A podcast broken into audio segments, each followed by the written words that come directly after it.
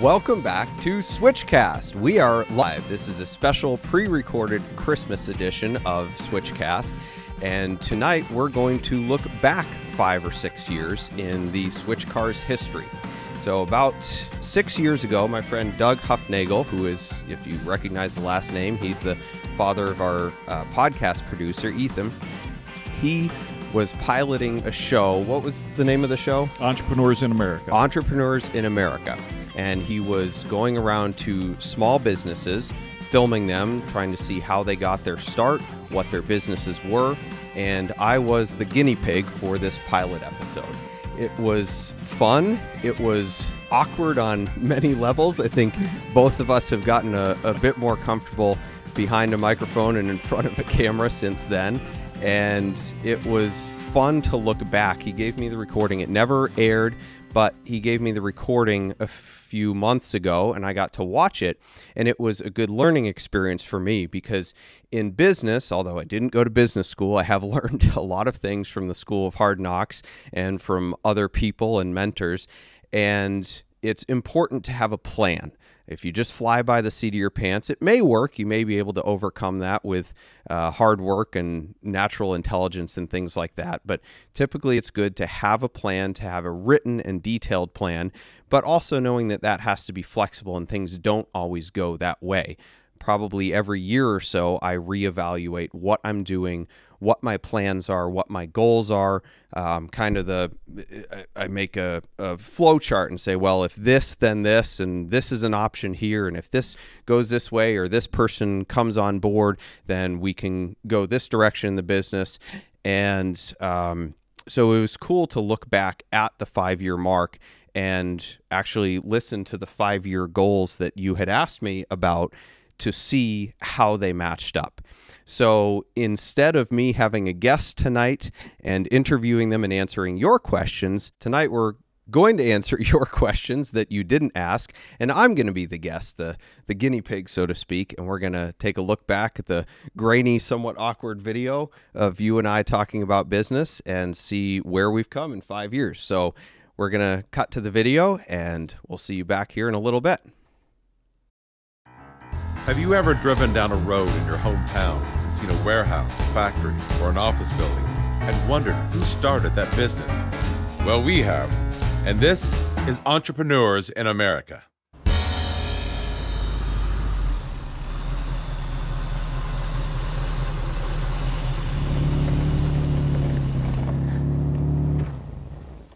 This is a 1987 Ferrari 328. Unfortunately, it's not my car. I'm driving it because we're in Twinsburg to talk to Doug Tabbitt, owner of Switch Cars.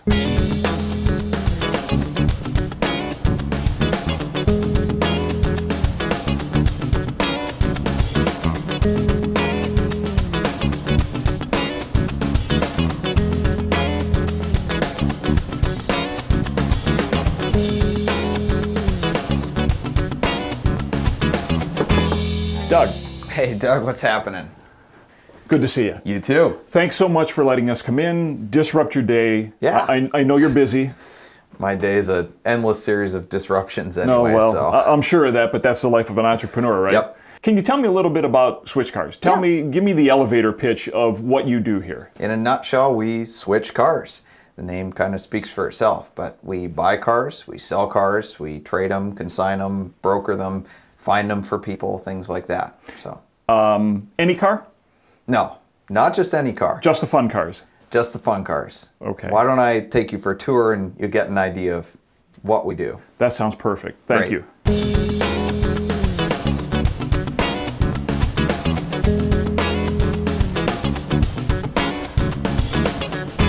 So this is Switch Cars, huh? Yeah. I see you have a lot of Porsche.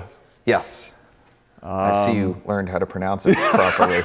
You want to kind of take us through and Yeah, sure. tell us what you got a little bit about Yep. each one? Well, this is a kind of an odd duck for our uh, shop, but it is a 75 Mercedes 450 and it came from Italy. And it has 23,000 original miles from 1975. And I've got a stack of documentation about this high on the car. Uh, The guy originally imported it in 85 and he's owned it since then. We like buying anything nice. You know, it's it's out of our normal wheelhouse, but with the the documentation and the original condition, I couldn't say no. Does it being from Italy um, add to its value, or uh, obviously to In its? some way, yes, because it's a European model, so it has an optional back seat, which the U.S. models didn't have, um, and just subtle differences like bumpers and things like that. Typically, the Euro models of anything are a little bit more sleek looking mm-hmm. because, especially back in the 70s and 80s when they imported cars, they had these big fat bumpers they had to put on them and more restrictive emissions and things like that. So, you know, if you've seen the movie Rain Man, mm-hmm. when they import those Lamborghinis, they have to do all this stuff to them that makes them worse cars. So now, when you look back at 70s and 80s cars, the Euro models are the ones to have. This guy. 87 Ferrari 328. Um, I think this is the third time we've had this car. Bought it, sold it, got it back in on trade, sold again, got it back- in on trade. Um, this car has 40,000 miles, which is in Ferrari world high mileage. It is what it is. Yeah. Now, is that true for all Ferraris or all high-end cars? If you're over 30, 40,000 miles, you're kind of getting more so for Italian cars. Porsches and BMWs and things like that, people actually drive, um, but people are scared of the maintenance on Ferraris, and you know it's kind of this thing like, oh, they fall apart past 20,000 miles, which it's ridiculous. It's all perception. The, the more you drive them, actually, the the better cars they are because you get the issues sorted out, and the motors are really meant to be used, and it's bad for cars to sit. Have you ever dealt with Lamborghini? Mm-hmm. Um, is that the same kind of thing, that maintenance-wise? Yep, very very high maintenance. Do you very shy? finicky. Do, you shy away from Ferraris and, and, and Lamborghinis because of that, or no? If a client wants one, you you If a client wants one, for the most part, I'll get it for them. I will make my recommendation. Mm-hmm. I have a very good client. He came to me, he started with this Ferrari at my recommendation, then he went to a 355, and then I actually sold him the R8 that's over there. But he, he wants a Lamborghini. He goes, I gotta get a Lamborghini out of my system. And I'm like, you know what? Instead, you could just take 10 grand and have a bonfire and get that out of your system. I won't let him buy one. I don't think they're very good cars. I, I like the older Lamborghinis, but some of the newer ones, and I won't make a lot of friends with this statement, but I just I don't think they're good cars. I've driven a lot of them, and there's a reason we don't have any here. yeah. Uh, Now I think we're getting to your wheelhouse, Yes, Which- Porsche. which is a Porsche. Yeah, I love Porsches. I really do. I, I jokingly say that the more I drive Ferraris, the more I like Porsches. Ferraris are an experience for sure. And you have all the, the soul and the passion and all these Italian swear words that, that describe Ferraris, but Porsche is just a better built car. Mm-hmm. It's a car you can drive every day. You can take it to the track. You can take it to the grocery store. They're very reliable. They're well built. They're tight cars. They have good fit and finish. They age well. Everything like that that Italian cars don't do. And for that matter, British cars don't either.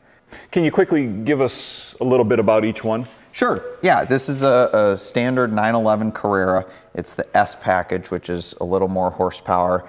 And this has the factory aero kit, which oddly enough is a very rare option. It has a different front bumper and a different rear spoiler, but they're extremely rare and quite valuable compared to the, the normal car. Mm-hmm. This is a twin turbo 911, so you're talking about 480 horsepower. And this one also has the factory aero kit, which is very rare on a turbo. And original owner car, 9,000 miles. It's a really nice example. This one is a special, kind of an oddball car. It's a 968, which is the front engined four cylinder. So it was never Porsche's high performance model, but this particular car was a special ordered amethyst metallic color. And it was ordered by a collector who went to the factory to spec it out to see it being built. He was a Concours judge, so he has over 2,000 hours himself detailing this car. It's 23 years old and it has 8,000 miles on it. So for us colorblind guys, can can can you tell me what color an amethyst is? It's a, a dark burgundy, we'll say, because I don't want to say purple. But it is purple. It is. okay. Yep. Okay. Oh, and then this guy. This is my favorite Audi. It's the R8, mid-engined V8 uh, pseudo supercar built to compete with Porsche 911 and Ferrari and things like that. And they did a very good job. It's a great car to drive. And then we have two more Porsches back there. Which, Yep. So that that that's that's your wheelhouse. You, Yep. you- And I've got more Porsches in storage next door and outside, as you saw, and all Yeah. that. So we're all about Porsches. but again, you will deal with any Anything good. anything. One thing I found when when I came through here a couple weeks ago, um, you had a really really neat car that that we shot some footage of. Yep. And that was a Ford GT. a Ford GT. So we're gonna we're gonna show a little bit of that footage right now, and then we'll sit, actually take some time, sit down, and talk to you and get to know you. Cool. So we'll do that right now.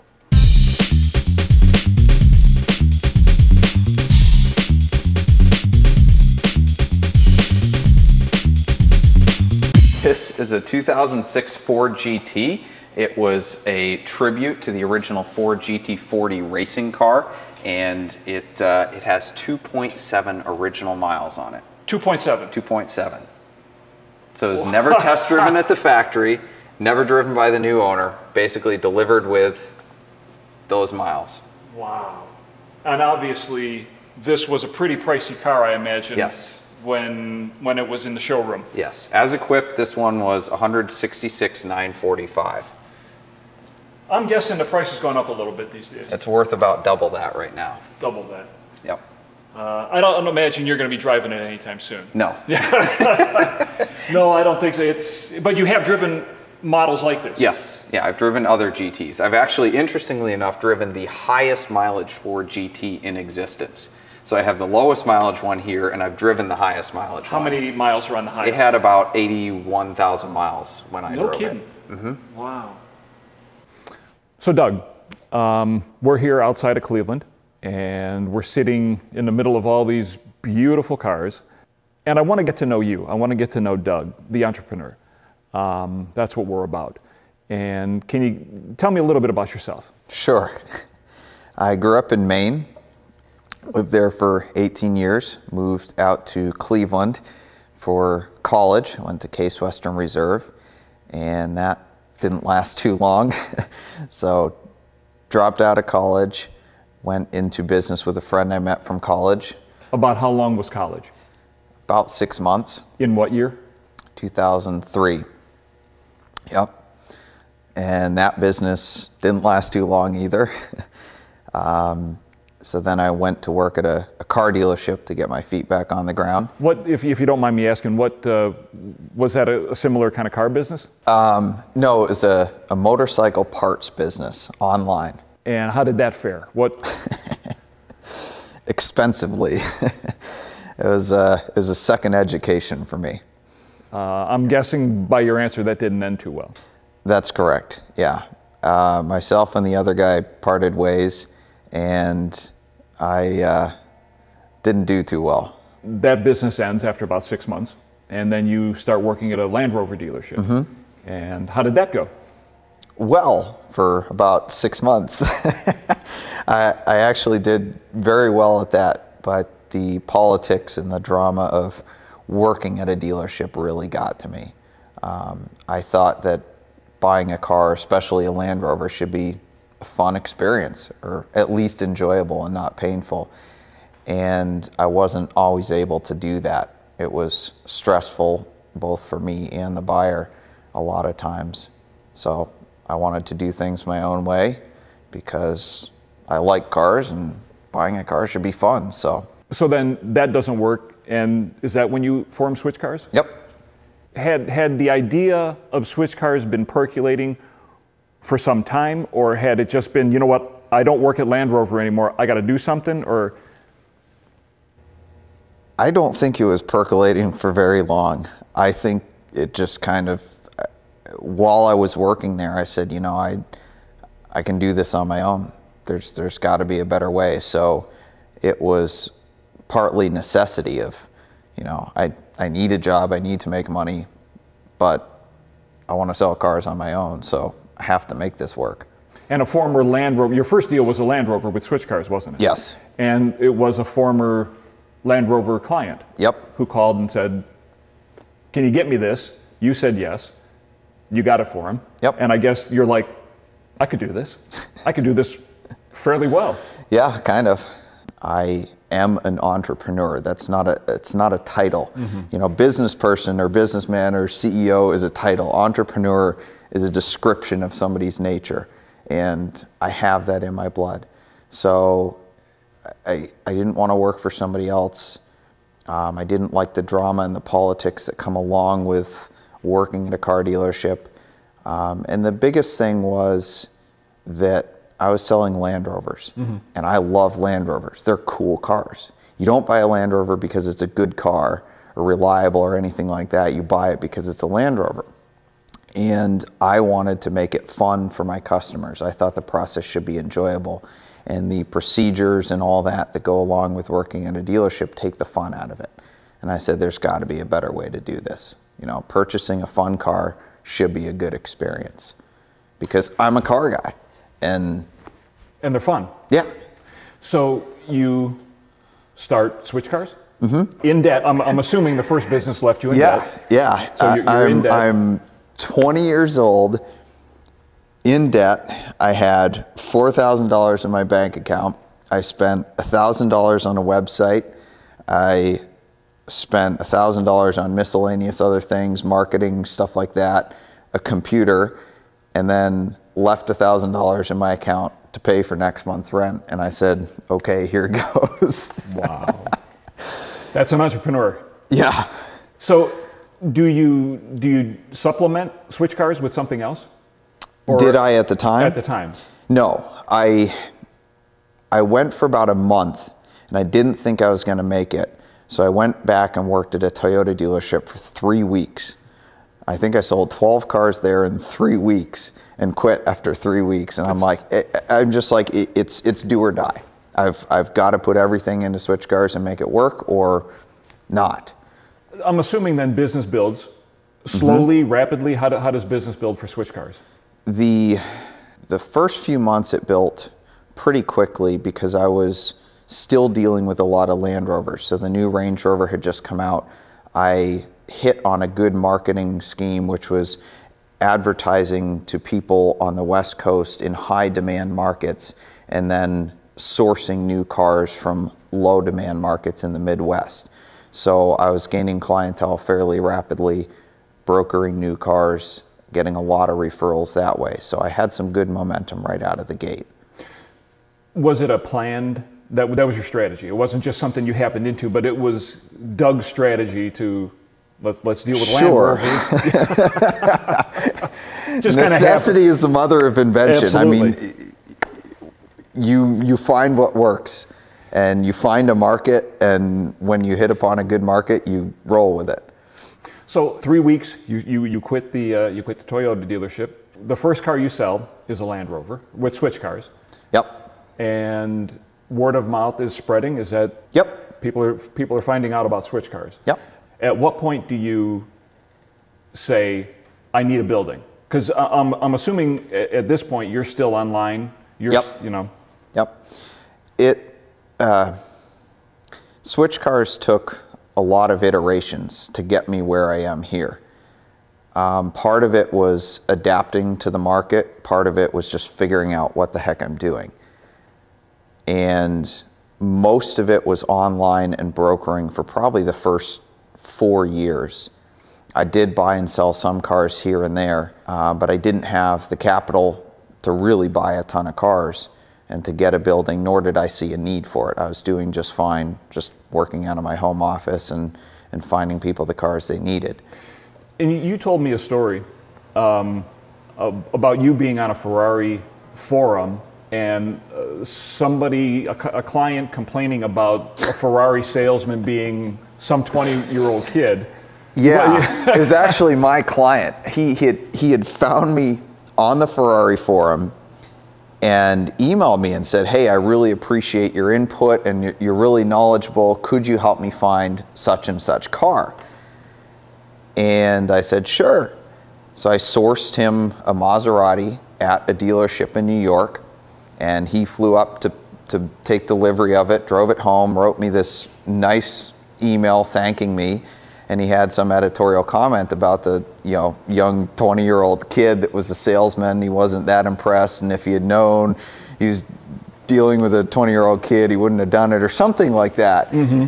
And in the back of my mind, I'm going, well, if you only knew, you know, I'm a 20 year old kid working out of my bedroom, but I just sold you a, a Maserati. But it really taught me that it was not about my age, but it was about what I knew, how I conducted myself, and that that got me to where I am. Well, uh, one, one thing I've been curious about—I see obviously there's a lot of Porsches here in stock. Uh, obviously, one of your favorite cars. Growing up, I'm sure you knew all about cars as a kid. Most kids like that will have a car on their wall. Yeah. Can you tell me what kind of car you had on your wall on a poster? I can't because my wall was covered wall to wall, floor to ceiling with car posters. Every single wall, there was not a gap. I had a, an engineer's mentality about putting all these posters and calendars up, mm-hmm. and there wasn't a space of white on my wall as a kid. Did you have any Ferraris on your wall? Oh, yeah. Yeah. Okay. So I, I guess what I'm trying to trying to figure out is, you're a 20 year old college dropout, and you're in debt, and kind of tell me how switch cars worked back then because I'm I'm thinking 20 year old kid, his first deal is a Land Rover. How does a 20 year old kid in debt, thousands of dollars in debt, buy a Land Rover for the for the for his client? Sure. Well, at that point, I acted specifically as a broker or a, a finder. So I would locate a car somebody needed, most of the time a new car, and charge a finder's fee of some sort. So I wasn't fronting the money, I was just collecting a pre negotiated service fee. And customers really liked that. Mm-hmm. I was doing a good job, I was getting them what they needed. So then you say about four years, then you decide I'm getting bigger than than what I mm-hmm. can handle from my bedroom. Is this your first location? Is this your only location? This is my second official location. I got stars in my eyes as I started to grow and, and buy and sell some cars. And I had this idea that I wanted to be around a racetrack or a test track of some sort. So I had this grand idea that I'd have my own test track and have garages and a place for car guys to hang out and this whole lifestyle experience that was beyond just buying a car. And it was a great idea. And what I ended up doing was teaming up with a racetrack facility that already had 90% of that except for the car dealer. So they built a building for me. This was out in Las Vegas. And like I said, I, I had stars in my eyes a little bit because it was probably a lot more than I could handle at the time. It was a good idea. Um, it was a little bit of bad timing, a little bit of just taking on more than I was ready for. And again, that's the entrepreneurial spirit at work. You, you got to try. Absolutely. Um, so I was out there for a couple years. It again was a good learning experience, and it did end up helping my business grow quite a bit. And I still have a lot of clients from that, but it just didn't work out exactly as planned. So I came back to Ohio. I always had roots here in Ohio, still had a, a small shop here, and decided to just take what I knew about the business and buying and selling cars, and instead of having some grand plan of a racetrack or this and that or some fancy business model, I wanted to just buy and sell cars, do it well, learn how to really get a handle on the business. Um, and part of what I learned during that time too, which was really important, was there was a time of transition for me about 2010 when I got out of Vegas. And I think before then, I was a workaholic. And my business was truly an idol to me. It was everything. I was willing to sacrifice just about everything for the business. And um, I wanted to learn how to run a business to the glory of God. and using biblical principles and really just run a business well, but not have it own me. And since then, the business has gotten much more healthy.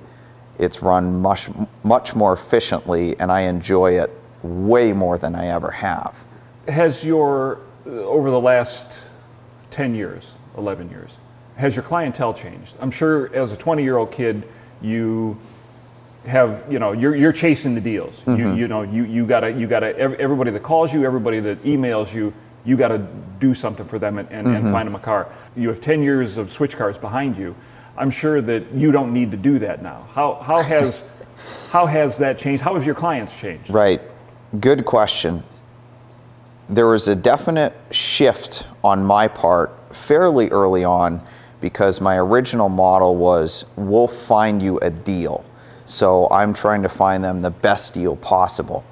And while I do want customers to get a good deal, I realize that putting price as as the first and most important thing was earning me the cheapest clients on the planet. And not only would they nickel and dime the deal, they'd nickel and dime me. And I needed to make money. And part of having a healthy business is not only getting your clients what they want, but also building some good margins in for myself. So, in that sense, the business model changed, and that did change some of my clients, but I still have most of my clients from when I started 10 years ago are still clients now, and they still refer people to me. So, my good clients are still around. I still give them value. I may have changed slightly how I do things, but I still find cars for them. I still sell cars for them, and they've stuck with me along the way. One thing I found interesting is as we came in here to set up everything, um, you actually had a, a, client pull up who's not a client. This was just a guy who knew about you. Yep. He pulls up in his Porsche and he says, "Do you want to buy this?" I mean, I thought that was fascinating. Does that happen a lot? How often does somebody just knock on your door and say, "Hey, I have this great car. Are you sure. interested?" Fairly often and it's sometimes it's knocking on my physical door a lot of times it's just an email or a phone call people find me online and they say i need to sell this car what'll you give me for it? And that's how we source most of our cars. A lot of guys go to auctions or brokers or things like that. Most of our most of our business comes from the customer itself. The owner of the car calls us and says i'd like to sell this. Are you interested? I'm guessing that within the 10 years you've been in business. Uh, unfortunately, you've probably had some deals you wish hadn't happened. Have you ever been stuck with a car? Have you has, has somebody ever you know come to you and said, "Hey, I need this car." You go out, you buy it, or you source it, or you use your connections. And have you ever been stuck with a car? Yes, for sure. And that's part of the reason I buy a lot more of my own inventory now because on a weekly basis, people will say, hey, I want this car and my budget's 50 grand and I'll only take red and it has to be a manual and it has to be a 1997 through 99. And so I go and find them one and a week later they say, oh, I bought a green BMW and spent 75 grand. so that's par for the course. How did you w- take your passion for automobiles and turn that into a business as far as how, how did you teach yourself how to run a business? My dad was always in some sort of business growing up, either managing a cottage resort or doing his own business of some sort. So I saw a lot of that growing up. And I had my own businesses growing up as well. From as a kid having a present wrapping business at Christmas time, competing with my sister, driving prices down. Or when I was 13, I wanted to get a job and legally couldn't get hired, so I started a leaf raking business. So there's always that in me. Uh, my parents taught me good money management skills, and the rest of it was just learn as you go. Some of it is just a natural affinity, a knack for the business side of things, and some experience I got from the first business with the, with the partner and that taught me a lot of things to do and a lot of things not to do. Mm-hmm. The most frequent question I get asked, and you ask this in, in some manner, is how did you get into this? You know, whenever I meet somebody, well, how did you get into that? And my smart aleck off the cuff answer is, well, nothing else worked, which is true in a sense. College didn't work, working at a dealership didn't work. You know, that's my standard short answer when I want to brush somebody off. But when I really think about it, everybody has a childhood dream. And usually it's to be something cool, like a fireman or a doctor or policeman or something like that. I think I'm probably the only kid in the world that actually dreamed of being a car salesman. The totality of switch cars as it is now, you, you still source some, you Mm-hmm. still have physical inventory that you buy. Wh- what else goes along with that? What, what, what does switch cars do for your clients? Sure.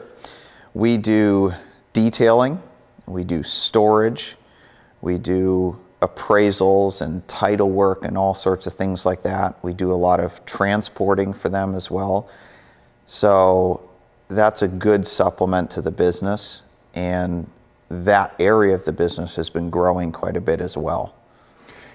You also mentioned something about like a con- consultant service Mm-hmm. where, where you actually will go out for a client and uh, maybe not even a location where the client's at. Where a car, if, if a client's in, you know, in New York and, and a car's in Idaho, you will fly out to Idaho and kind of give uh, an evaluation for the client of the car. Yep. Um, do you do a lot of that? I don't do a lot of it, but that's something that I've been doing more of lately.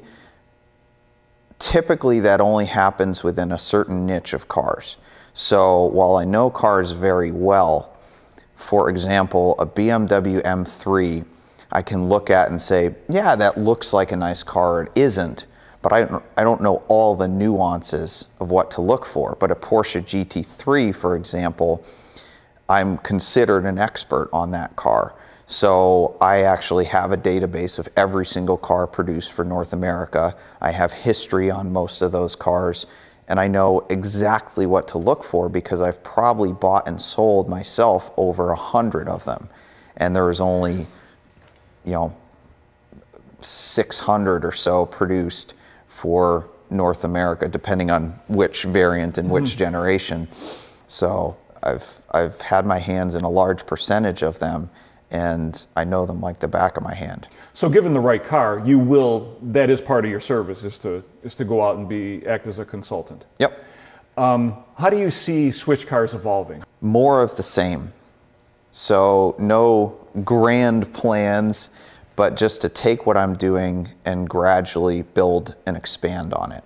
I want to take the storage business and make it into a self-sustaining business, along with some of the other things like detailing that we do. Um, we're posed to get a bigger facility at the moment. We're searching for a building because, as you can see, we're out of space here. It's packed. Yeah, yep. So that's the next step is to get a much bigger facility that will allow us to expand the way we need to.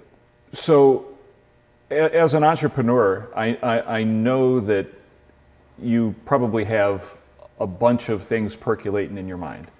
Um, whether they whether they have to do with switch cars or not, probably some do, probably some don't. Um, do you care to share anything? First of all, do you? Do you, do you have Always. always something going on, multiple things going on? Always. Would you care to share, you know, just uh, something something about maybe what what you would like to see happen in the future for Doug as the entrepreneur? I think the next actual business I'm going to do, and like you said, I've got stuff percolating. I write business plans for ideas all the time, mm-hmm. just kind of for fun. And most of them are superfluous. They can't actually be monetized or put into to real practice. But the next one I anticipate doing has very big legitimate potential and it has to do with transporting cars and the way you book things and everything like that because that industry is very backwards. I mean, we transport cars all the time, we do it as a service for our customers, and it's fairly cumbersome. So, that would be a, a software based business, a fairly cumbersome project, but that's that's my next goal. That's interesting. That I'm, I'm sure that has grown out of switch cars and how, how you've had to deal with Sure. transportation of, of vehicles and Well, I you know, see a problem. It's the same problem everyone else sees. I just see a solution for it. there is a solution. And that's the difference between an entrepreneur and anybody else is we just we always see fixes. Mm-hmm. You know, instead of complaining about something, we go, "Ooh, how could we how could we make this better?" Mm-hmm. And that's always on my mind. Do you have any advice? And this, this would be general, not, not necessarily pertaining to, to cars, but any advice to, to an entrepreneur, a would be entrepreneur? What, what, what is it, you know, one or two things that, that you have found necessary to Sure. succeed or, or, or you know, to, to, to take your passion and to, to go ahead and run with it? I think of probably three things.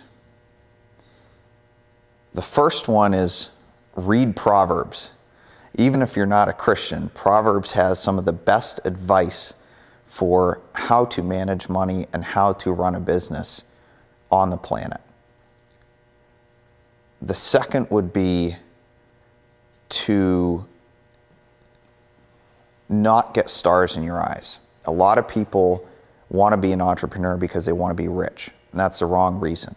Because if you're doing it for that motivation, you're going to go after the quick riches and you're probably not going to make anything. The, the best way to do it is to work hard, to set a goal, and you can make money in almost any industry. There's no specific industry. Just find something you know well and do it well and do it honestly and work hard and you'll probably get somewhere if there's any money to be made in the industry. And the third one is to make your word as gold. Um, one of my good clients and very good friend, and I see him as a personal mentor, um, told me that one of the, the biggest lessons he learned in business was that you don't give your word to somebody until you count the cost. So when you make a deal or you agree to do something, you know exactly what you're signing up for. So you don't give your word easily and you don't give it cheaply. But when you do say that I will do something, you do it. You don't need a contract, you don't need a handshake. Just you do what you say you're going to do. And the biggest lesson for me with that was the first part is sometimes it's easy to give my word. Oh yeah, I'll do that for you. I'll do that. Sure. I'll make mm-hmm. sure the car's mm-hmm. there in 2 weeks. And that made me really consider what's the cost behind what I'm promising to do and to, to really consider that to make sure people know that when I say I'll do something, I'll do it. That's great. That, that's really good. Um, so, how, how, um, how can people get a hold of you? If, if someone wants to buy a Ferrari, Yep. Switch cars. There's a reason we have a easy to remember name. So, you know, you can go to switchcars.com. That's the best way to find us. And obviously you can email us, call us. All our info is on our website. great, great. One final question, um, and I'm, I'm curious about this because I don't know. Uh, you have all these cars. What does Doug drive? Well, my collection has been expanding a little bit over the past year.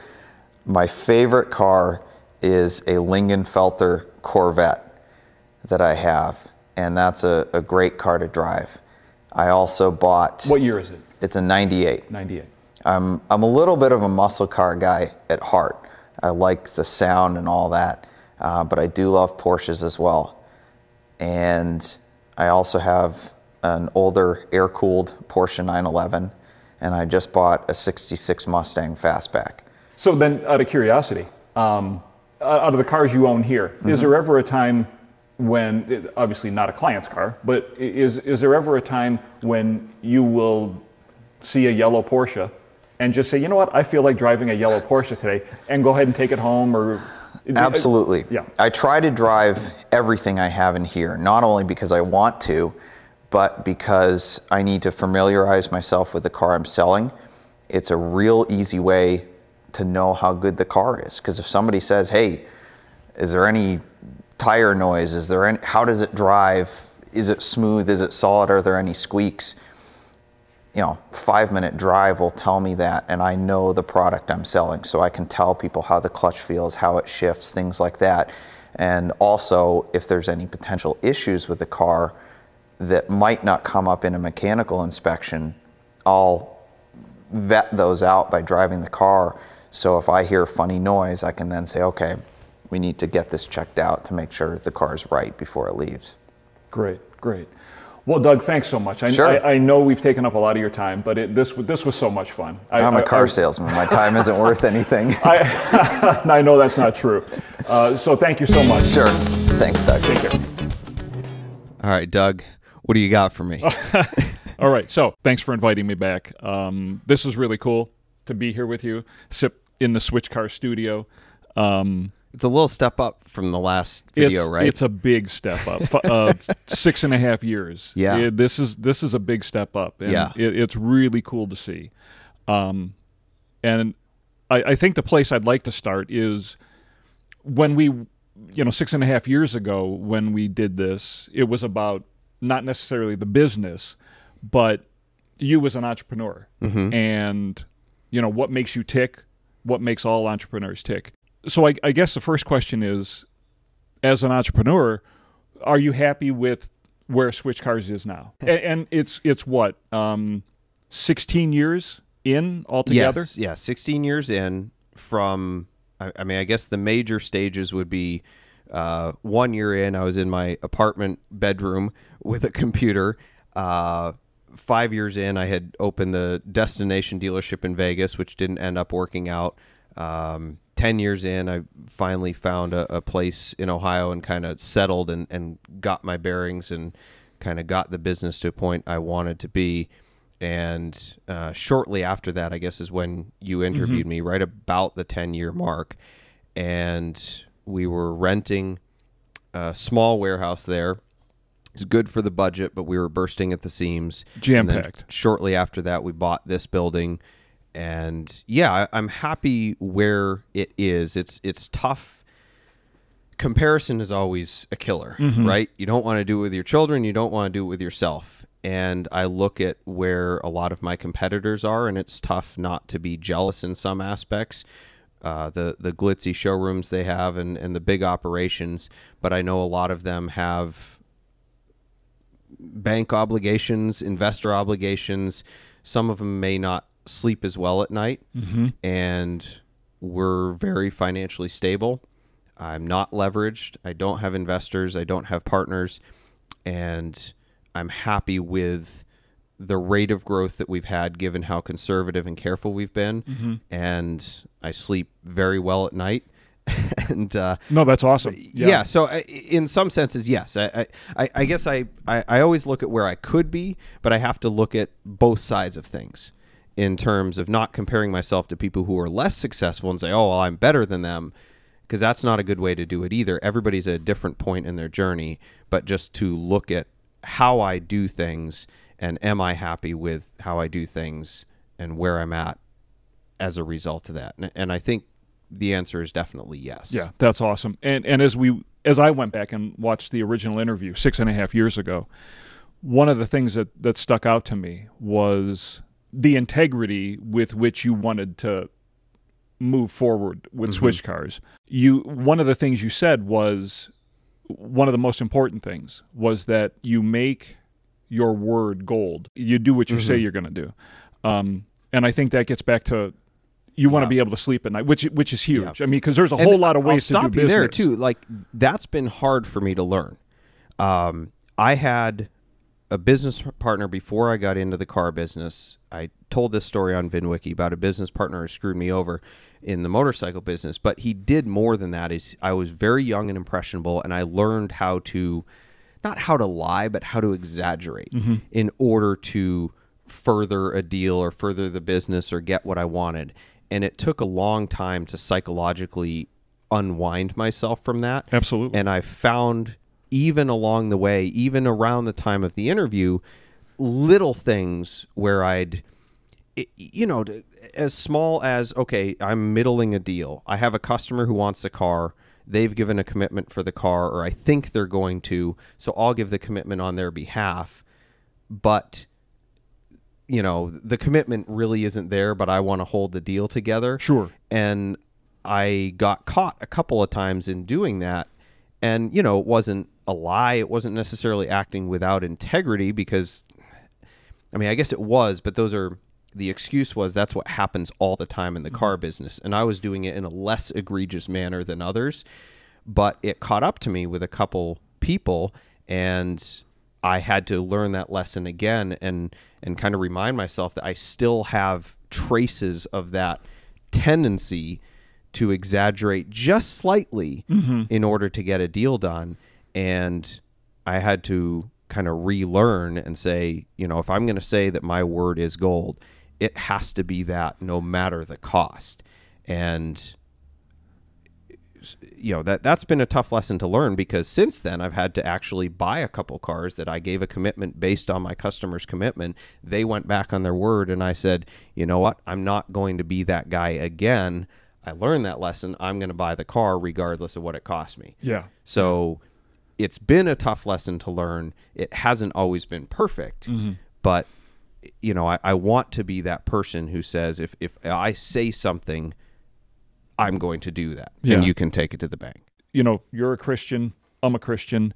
There's an expectation that we will conduct ourselves with integrity mm-hmm. and in a you know in a forthright manner. It's just something that emanates from us. We you know we're Hopefully, hopefully our word is our bond, um, and w- as you said, we want to um, be able to sleep at night and put our head on the pillow and and be able to sleep. yeah. One of the tough things about that too is that many people who I guess say that they're Christians will put that forward in order to gain respect or trust with somebody falsely. Maybe they have good intentions, but I've found, and other people have echoed this as well, that some of the most difficult people to do business with at all are people that advertise that they're Christians. And I have heard So I've that, been yeah. trying to walk that line of I want to honor God by how I do business, and I want to,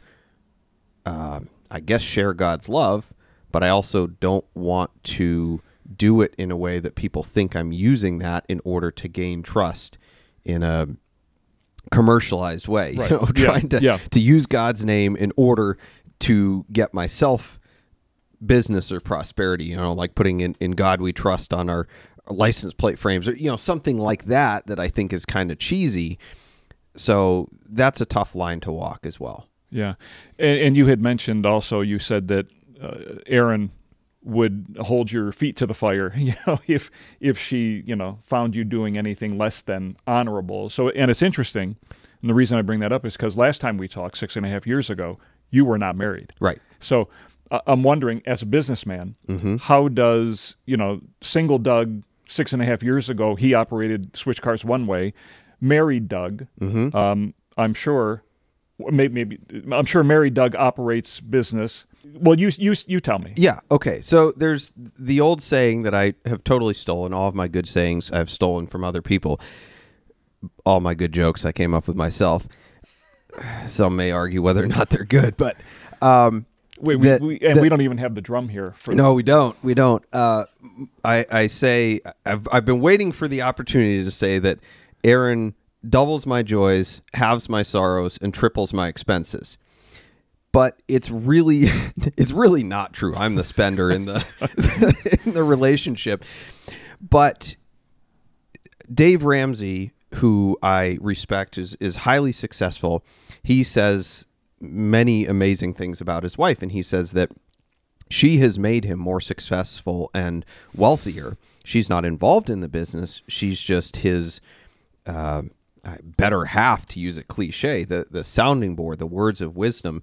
I think as male entrepreneurs, we get headstrong, we get you know, myopic. Uh, yeah, yeah. Our, our testosterone gets in the way, our pride, and she in addition to helping me in administrative roles and, and day-to-day stuff which i'm not good at she offers a perspective and voice of reason that is absolutely priceless you know i may come home and be sounding off about a client that is being completely irrational and I want to respond in some typical Doug sarcastic Fire cynical off- way. Yeah. fire off a sweet email. Fire off this email.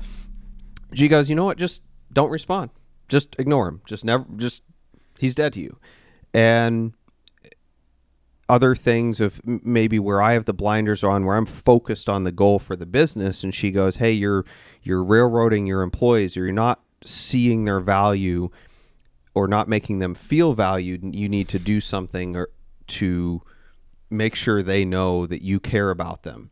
So she's been invaluable in that way to give me a different perspective to see things that I can't see. which is just a great juxtaposition male female husband wife Yeah. and how the two come together and just make a beautiful one Yeah. you know. In 2015 i had asked you about starting switch cars and how a 20 year old didn't have business classes and but you had that passion you had that entrepreneurial spirit you had the passion for and knowledge of cars um, and you had said that you know you kind of did the learning the business side of things trial and error and just doing it.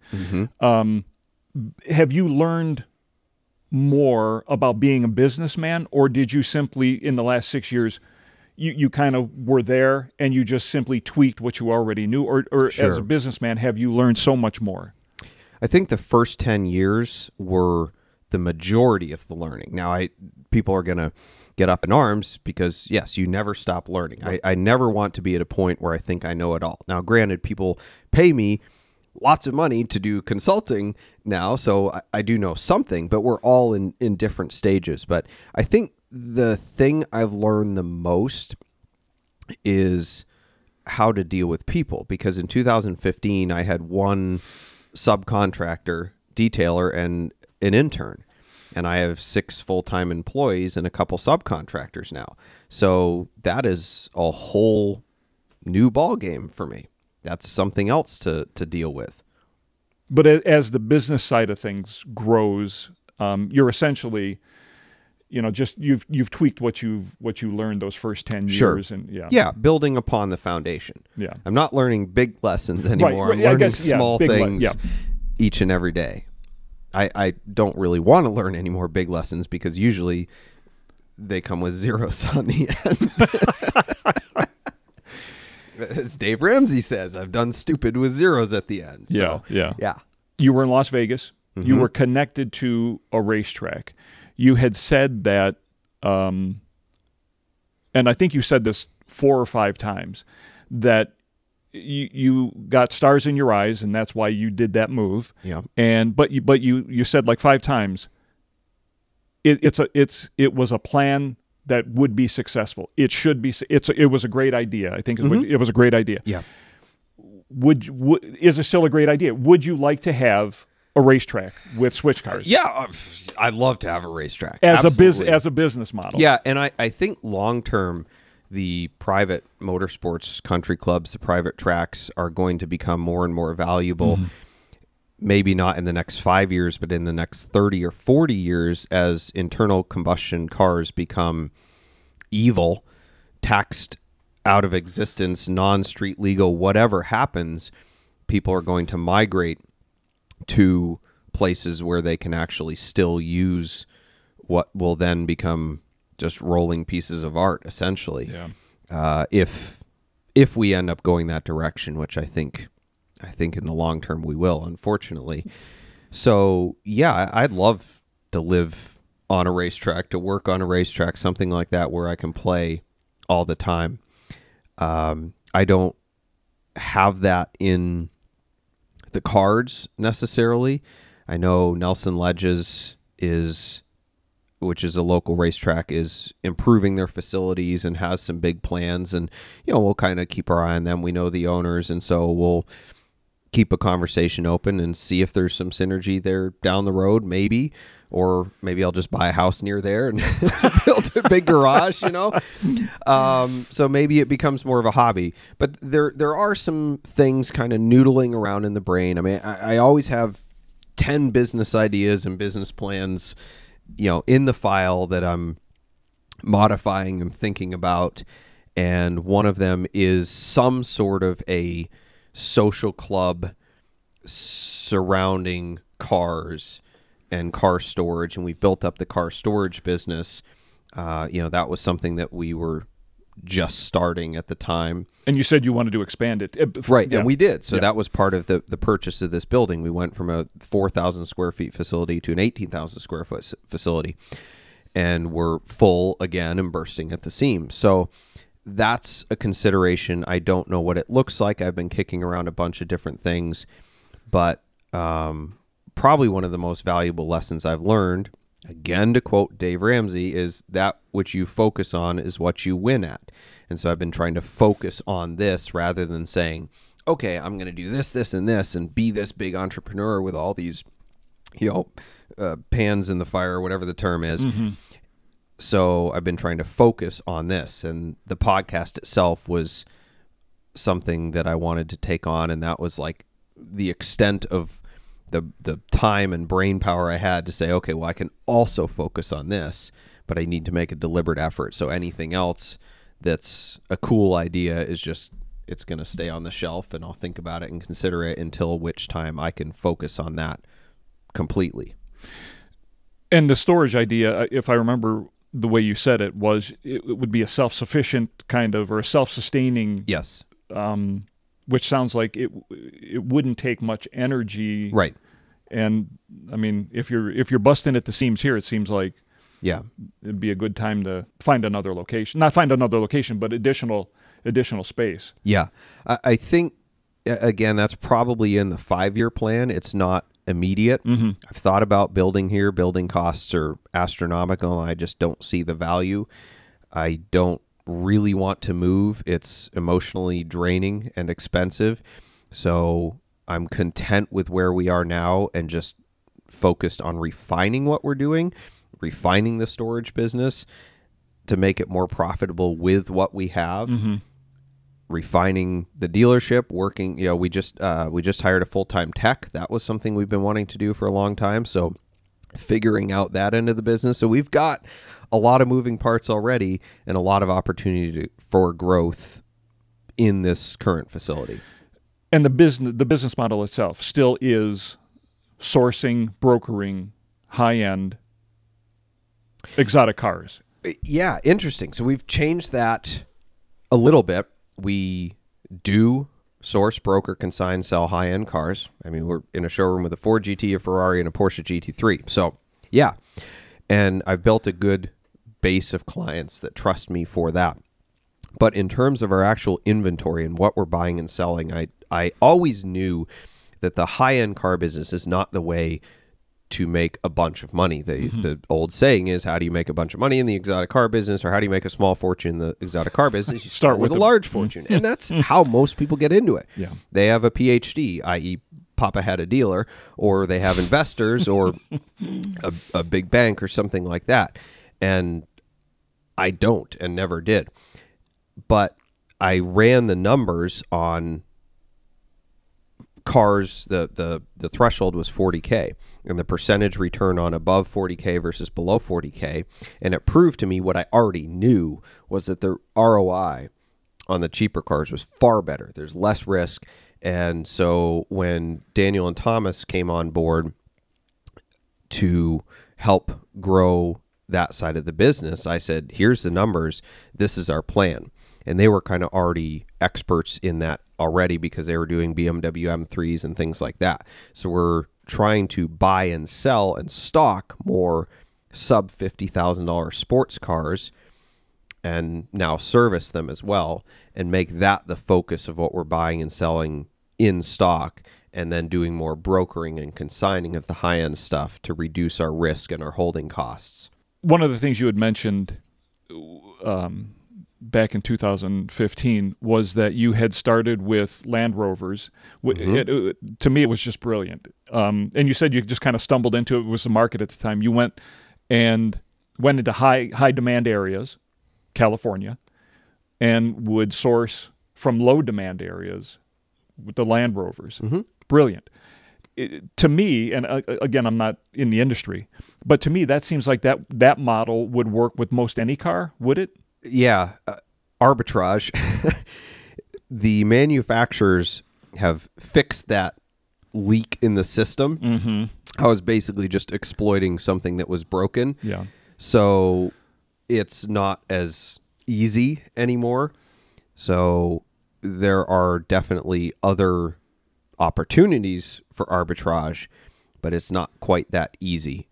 Our model now is really just to find good cars, to service them, to add value to them by making them better, or sometimes even because you know the the person doesn't know how to market their car. Sometimes that is the arbitrage in and of itself. Yeah. Is maybe not geographically or regionally marking it differently, but somebody may put it on Facebook with three terrible photos and they have no idea how to put the value into it.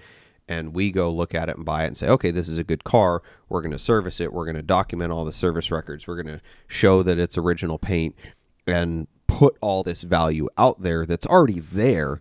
They just didn't present Exploit it, it, right, properly. yeah, yeah. yeah. Um, one of the last things I know you had mentioned back then was when I asked you about as an entrepreneur was there's always ideas percolating and you know you always have 5 10 15 Mm-hmm. ideas one of them was you had you had noticed in the transportation because you had dealt with it in in transporting cars um, that there was a, a, a huge problem Mm-hmm. and a, and a big glitch in the system and you saw a way to exploit that mm-hmm. have you been able to do that do you foresee Hmm. is that within the next five years Good question. Um, right after that, I came very close to jumping in with both feet to do that. And I knew in order to do it, I would essentially have to give up the car business and focus on mm. that 100%. And I had talked to some VCs who I knew, and they were super interested in the idea. I was treading carefully though, because again, I don't like dealing with adventure, i- mm-hmm. adventures, adventures. I don't like dealing with investors, mm-hmm. and I know how VCs work, and that just wasn't the way I wanted to go about it. And they essentially wanted me to make up how much profit we were doing already in order to sell the value. You know, they were going to Yep. assign a value on the books and I just said I'm not willing to do that. Yeah. Like th- this is a good business model. I want to start it, but I'm not going to compromise my integrity to get do back that. to what we talked about yeah. And it's not a build and flip thing nor do i want it to be. I want this to be a legacy business. And i did talk to another company who was in the technology side of things about maybe partnering with them. And it just kind of like fizzled out. There wasn't a clear path forward. And given that the car business was successful already mm-hmm. i didn't want to just abandon that absolutely to yeah. start this other thing. I think if I had nothing to do, I would have done it. But I just said, you know what? I think I have to just give this one up. And it was it was a good time because I had been working on that business model for 10 years and it was good to just say, you know what? I'm going to stop dreaming about this, stop talking about it. Like I either got to crap or get off the pot. Yeah. And I got off the pot and just said, you know what? It's going to happen eventually. It still hasn't though. That's the funny thing. Like there's there's still no good solution. The transport industry has gotten even worse. that was my next question So- is are the same problems Oh, still yeah. there Yeah, it's terrible. and and the solution you had is still viable Yeah. Yeah. Sure. Okay. It's it's difficult, but Yeah. still viable. all right Yeah. and Don't one of, tempt me. Don't tempt me. Yeah, no, I know. Um, one of the last questions I think I asked last time, and I'll ask again now. Um, you you're you know you're surrounded by all these beautiful cars. Um, back then you were dry, and I'm probably going to pronounce this incorrectly, but a Lingenfelter. Yeah. Lingenfelter Corvette. Corvette, Gretchen. That's what you were driving then. Yeah. Still. what? Still, Yeah. Is that that's your everyday? Oh yeah, I Okay. love that car. You absolutely love yes, that car. my Corvette is best Corvette. um, I I always tell people like, y- you know, the the joke is everything's always for sale, and I'm like, no, that one really isn't. Um, I- if somebody offered me a hundred grand for it, the car's worth about 20 Mm-hmm. Somebody offered me a hundred grand, I would think about it. I would literally have to think about it. You love the car. because I go, what else would I buy for a hundred that gives me more enjoyment than that?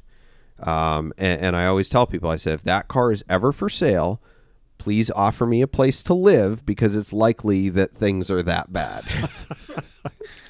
So yeah, that that yeah, I got you. Yeah. Um, well, that's all I have, Doug. This this was it was a wonderful chance to to revisit this. well, thanks, Doug. It it uh, it was good traveling down memory lane and kind of taking stock of where I've come. It was scary to start watching it because I'm like, oh crap, I'm going to talk about my five year goals and I might be way off base. And it was really interesting to see how, without kind of revisiting those goals or, or seeing how I was tracking, to just look back at the five year mark and go, oh, okay, like most of that worked. Yeah, yeah. So- I, I guess one other additional question would be, wh- where would you like to be five years from now? Oh man, retired. Uh, in in all seriousness, I, the the goal and the direction I'm trying to go now is to have control of my own time, so that I can be free to explore entrepreneurial ideas. So part of the transition we're working on now within Switch Cars and, and taking on the, these new guys is kind of a, a succession plan, I guess I'd say. You did say you wanted this to be a legacy Right. business. Yeah. so that I can be involved but not tied to it. Um, a- and, then I can wake up every morning instead of saying I have to be at work at nine because I got this, this, and this. I can say, what am I going to do today?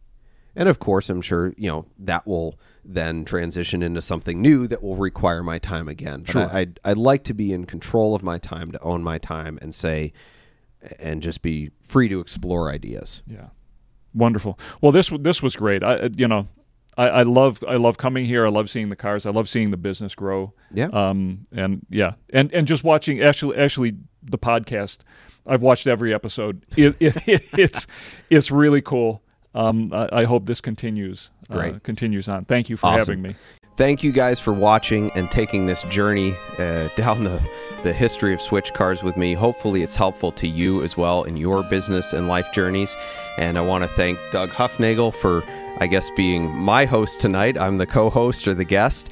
And we want to thank our sponsors Boxcast, Celebrity Machines, Switch Cars, GT Vault, and our producer and sometimes call screener, Ethan Huffnagel. Our bumper music is provided by Emily and Ivory. You can stream their whole album on Spotify or SoundCloud. And this episode will be available on Friday, wherever you listen to audio podcasts. Thank you for listening, and we'll be back next Wednesday with a live show and a new special guest taking your calls and questions so that we can help you on the drive of your life.